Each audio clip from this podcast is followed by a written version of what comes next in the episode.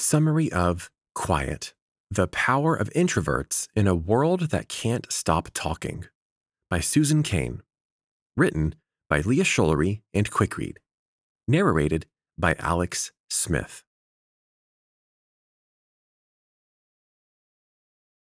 Introduction In today's world, we have two types of people introverts and extroverts. On the surface, society views extroversion as the ideal. They are social, outgoing, and thrive as leaders and in positions of powers. Introverts, on the other hand, are seen as socially awkward, quiet, and shy away from leadership and power. But why does society value extroverts over introverts? For centuries, business leaders of the Western world have been seen as domineering, bold, and making rash decisions. However, as Susan Cain presents, extroverted leaders have their downfalls as well. In today's world, it's important to recognize the difference in the two temperaments, and it's even more important to understand one another. Find out the history of the rise of the extroverted leader and see how other cultures have drastically different personality ideals. And finally, learn how both introverts and extroverts can come together to recognize their true potential.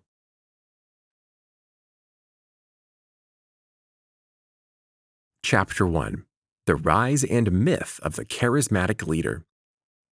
When you meet a new person, how do you determine their personality? Depending on the encounter, you're likely to figure out if a person is either introverted or extroverted. While extroverted people tend to be outgoing, gregarious, and enjoy the attention, introverts are more reserved, calm, and quiet. While you may not be able to determine this personality trait after just one meeting, it certainly becomes a critical factor in describing a person's disposition and character. And, in today's society, one of these traits is certainly more valued than the other. But was society always this way? When did Western society begin to associate extroversion with success and likability, and introversion with skepticism and unfriendliness? In the early 1900s, Americans valued the serious, honorable, and disciplined character. Historian Warren Susman defined this era as the culture of character. But this culture quickly began to shift in the early 20th century when Americans began a culture of personality. This new culture focused on people valuing how they were perceived by others and emphasized likability and charisma as a critical quality of successful people. By the 1920s, self help books began flying off the shelves, influencing men to sell themselves by being outgoing, likable, and dominant, whereas women were taught to project charisma and personal magnetism to attract men. These ideas were then pushed on the masses through marketing strategies that capitalized on people's insecurities and anxieties. For example, the shaving cream campaign from the 1930s that warned consumers critical eyes are sizing you up right now. Even worse, experts began to target shy children and warned parents about the dangers of not addressing or fixing the problem. Parents were advertised to start sending their children to school at younger ages and encouraging gregarious social behaviors. Additionally, colleges began seeking well rounded candidates who were both academically smart and socially adept. Wishing to prepare students for the business world, which praised charismatic dominant personalities, institutions became skeptical of the brilliant loner types who were increasingly seen as unprepared for the real world. Institutions like Harvard Business School are largely driven by the idea that leadership and dominance are strong correlations. For instance, students of HBS are expected to engage with their peers at all times, whether they are participating in study groups, eating lunch, or even attending parties and hanging at the bar. Students that don't participate in such activities are met with skepticism and suspicion. However, this extrovert idea has largely been disproven through successful introverted individuals, including Bill Gates, Charles Schwab, and Brenda Barnes. Additionally, Craig Newmark, the founder of the website Craigslist, is also a self proclaimed introvert who is far more interested in activities like chess versus making conversation. At the end of the day, charismatic leadership is simply a myth. For the last century, society has largely believed that to be successful, you have to be domineering, gregarious, and charismatic. However, in the past few days, we have seen successful men and women who exhibit introverted behaviors disprove this previous extrovert ideal.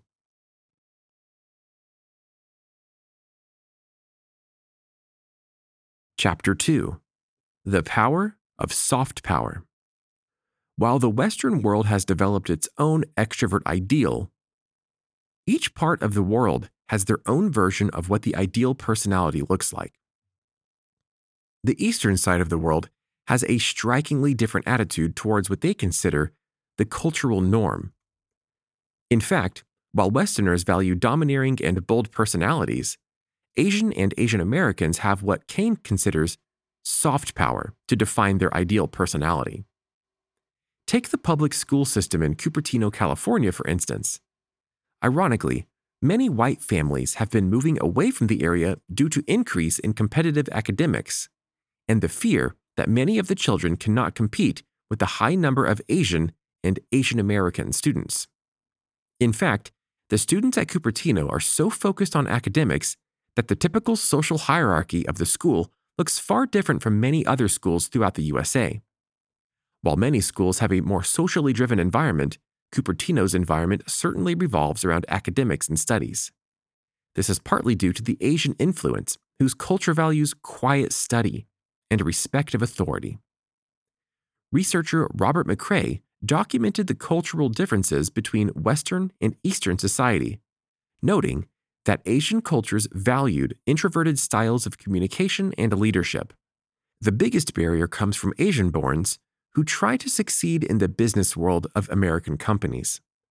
Throughout several interviews with Asian born and Asian American business professionals, Cain states that many are aware of the striking cultural differences, but many agreed that one style of leadership was neither worse nor better than the other.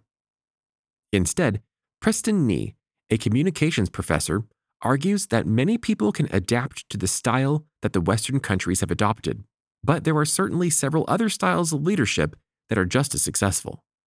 Styles such as soft power offer a sense of kindness, respect, and quiet persistence that is not typically seen throughout their Western counterparts. Some of the greatest leaders in the world, like Mother Teresa and Gandhi, are both representatives of people who have successfully used soft power to lead others and change the world.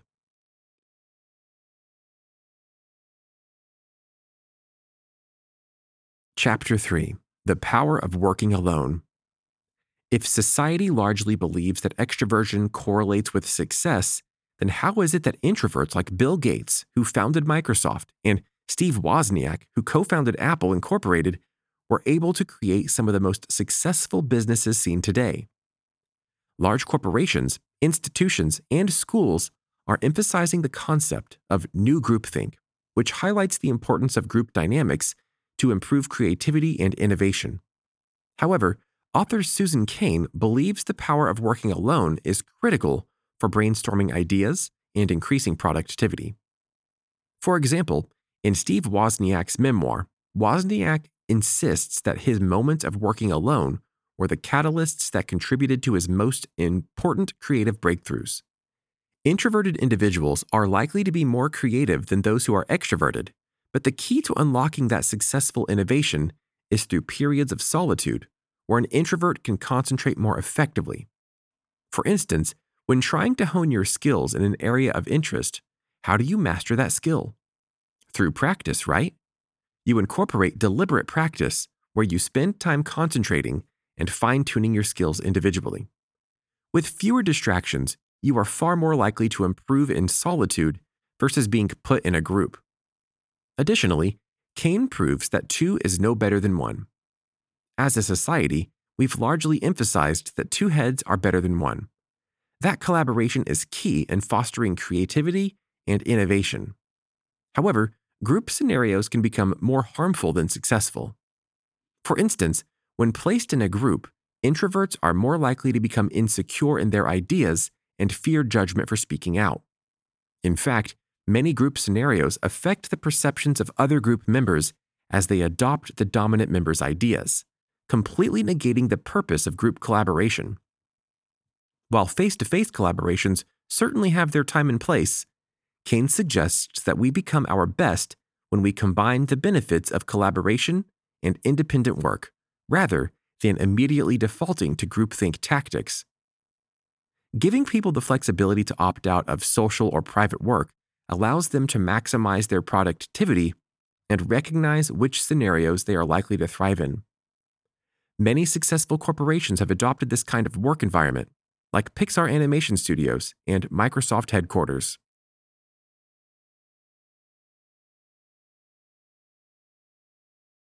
Chapter 4 The Orchid Hypothesis Which affects our personalities more, nature or nurture? Some believe that our genetics influence our personalities, while more others believe that our environment is largely more influential. You see, we all thrive in different environments. Some of us thrive on the energy of a loud concert surrounded by thousands of people with ear shattering music, while others gain energy when in the quietness of their own house with their nose in a book. These environments are drastically different, but some people might find a loud concert synonymous with torture where some find that the quietness of their own home drives them crazy. Well, our brains might be largely responsible for this stark dichotomy. Developmental psychologist Jerome Kagan sought to find out why people have such striking differences. To do this, he exposed 500 infants to certain stimuli and analyzed their reactions. These stimuli included smelling alcohol soaked cotton swabs, while simultaneously listening to the sound of popping balloons. The results showed two distinct behaviors. 20% of infants reacted to the stimulus by kicking and screaming and experienced a rise in blood pressure. These infants fell into the highly reactive category, while 40% of the infants fell into a low reactive category, where they hardly reacted to the stimulus at all and remained calm and cool throughout the experiment. Kagan predicted that the highly reactive infants would grow up to be more introverted, while those who had a calm demeanor would be more extroverted. His theory then argued that the cause of such reactions was largely controlled by the part of the brain known as the amygdala. The amygdala is the first place to receive stimulus from our sensory organs and determines our reactions to that stimulus. The infants who fell into the highly reactive category have a sensitive amygdala, which leads to a particularly strong reaction from external stimuli. This is why certain people prefer low stimulation surroundings, such as the quiet of their home or the library. So, while nature certainly plays a role in our personality, our environment can become critical in developing the personalities in children as well. For instance, extroverted children will seek out extra stimuli, so they are more apt to take risks. Unfortunately, children in poorer neighborhoods with fewer opportunities are more likely to engage in delinquent activities. But despite this increase in delinquency, extroverted children can still thrive in all kinds of environments. However, the environment of introverted children can profoundly affect them due to their increased sensitivity. This leads to the orchid hypothesis, in which introverted children will flourish in the right environment but in the wrong environment, they will shut down or close up completely. Researcher Stephen Suomi suggests that those with higher sensitivities spend more time observing and reflecting on social behaviors and dynamics. This is why, in a nurturing environment, introverted children have the opportunity to practice their social skills and become self confident, well rounded adults. However, in an overstimulated or pressured environment, those same children are likely to develop depression or respiratory disorders. So, when it comes to nature versus nurture, they each play an equally significant role in developing the personalities of our children. Chapter 5 Introverted versus Extroverted Leaders. So, which types of personality trait is best for fostering a productive work environment? Is one better than the other? Many people might think that extroverted personalities are more likely to get things done due to their domineering disposition, while introverted personalities are seen as meek and lack the power and authority to motivate their employees. Well, in an attempt to prove these theories, a group of scientists asked teams to do a simple task fold a t shirt. Of course, each team was assigned either an introverted or extroverted leader to provide guidance. While extroverted team leaders were certainly more successful in providing clear instructions and getting their team members to adhere to the rules, they were less likely to respond to individuals' suggestions. For instance, some team members tried to make suggestions on how to make the t shirt folding process quicker and more efficient, but team leaders were more focused on following the rules. On the other hand, introverted team leaders showed the exact opposite. While their calm demeanor hindered their ability to encourage their team's productivity, they were more receptive to suggestions, which led to utilizing the team members' ideas. So, what can be learned from this experiment? Well, extroverted leaders are best when the end goal is to complete simple tasks as efficiently as possible. However, introverted leaders are ideal for places where team members need to get involved and put in their own input. However, the differences don't stop there. In fact, the difference between extroverted and introverted leaders can be directly linked to many of the financial troubles that banks faced during the 2008 financial crisis. Because extroverts are more likely to take risks and make quick decisions, these types of leaders were valued in the financial world. In fact, cautious investors were actively passed over for promotions because they were less likely to make such high risk decisions. However, these corporations would soon feel the effects of such risky investments once the financial bubble burst in 2008. So while many companies paid for their high risk investments, companies with introverted leaders found themselves thriving during the 2008 crash. For instance, Seth Klarman, the president of the hedge fund Baupost Group, took a more risk aware approach to investments and ended up doubling the assets of Baupost. Through reflection and thorough consideration, companies like Baupost were able to avoid a financial crash. Therefore, it literally paid to be an introvert during the Great Recession.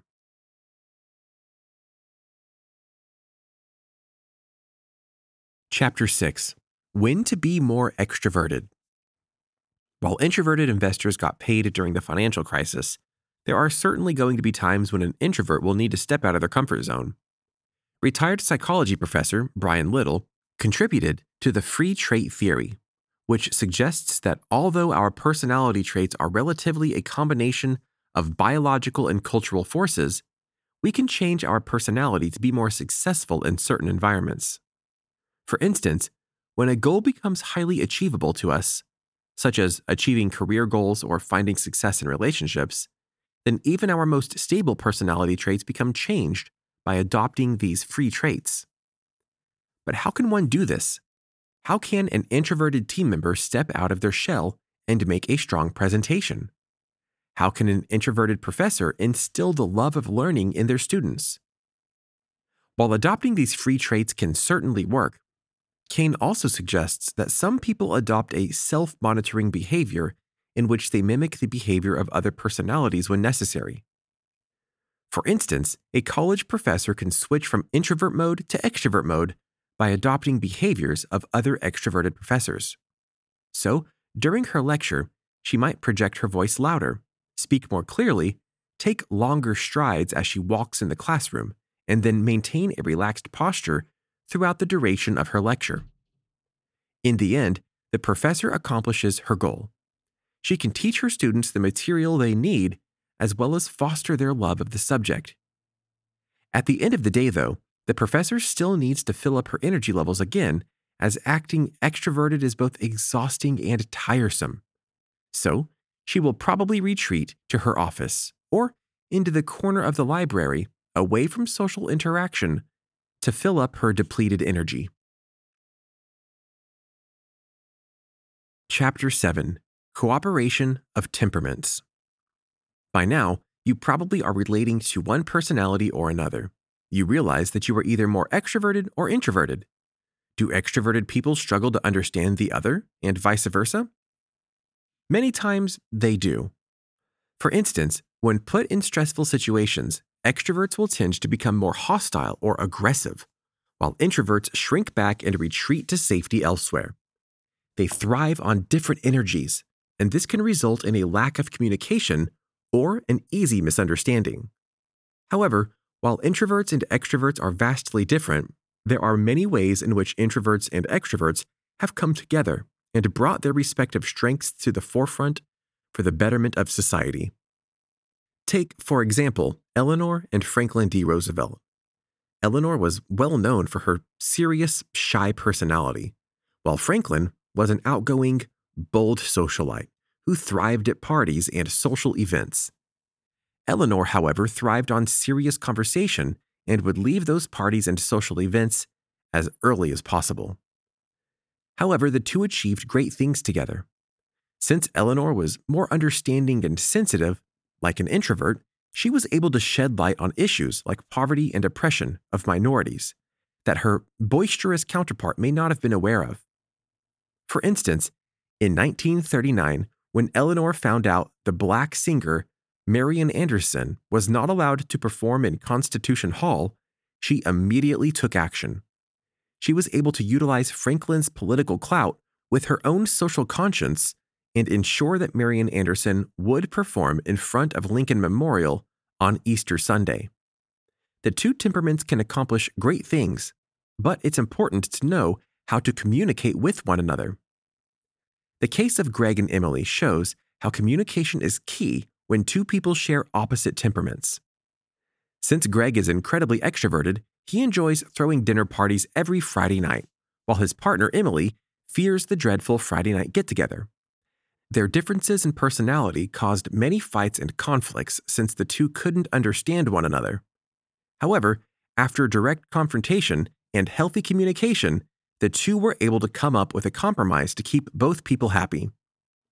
The two agreed to do bi weekly parties, and Greg even agreed to change the dynamics of the dinner. What was once a sit down dinner would now become buffet style, allowing Emily to have more intimate conversation with smaller groups of people. Understanding how people of the opposite disposition approach social interaction is key to getting along with one another. By addressing the other's needs for relaxation or social interactions, you can facilitate smoother relationships in all areas, be it romantic, professional, or familial.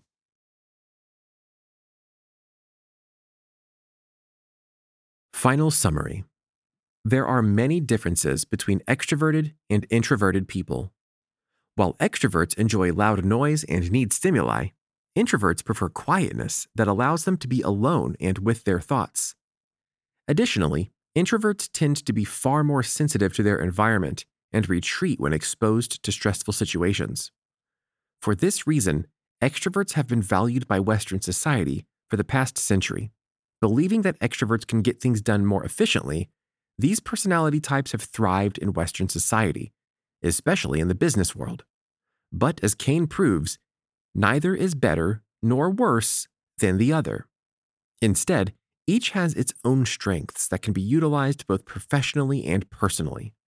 Cain points out the many business leaders of America who were introverts and suggests that companies stop catering their company culture to extroverts. With groupthink strategies and an emphasis on collaboration, introverts are failing to live up to their fullest potential. Instead, Western cultures thrive the most when the strengths of each temperament are addressed. So, through recognition, communication, and cooperation, both introverts and extroverts can thrive and survive in the Western world. This audiobook summary was brought to you by QuickRead. We hope you enjoyed this audiobook summary. If you want more audiobook summaries like this, download our app in the App Store or Google Play and get access to thousands of other free book and audiobook summaries. Listen to them while working out or commuting to work and get the key insights of books in minutes instead of hours. Go to quickread.com/app and download our app for free today.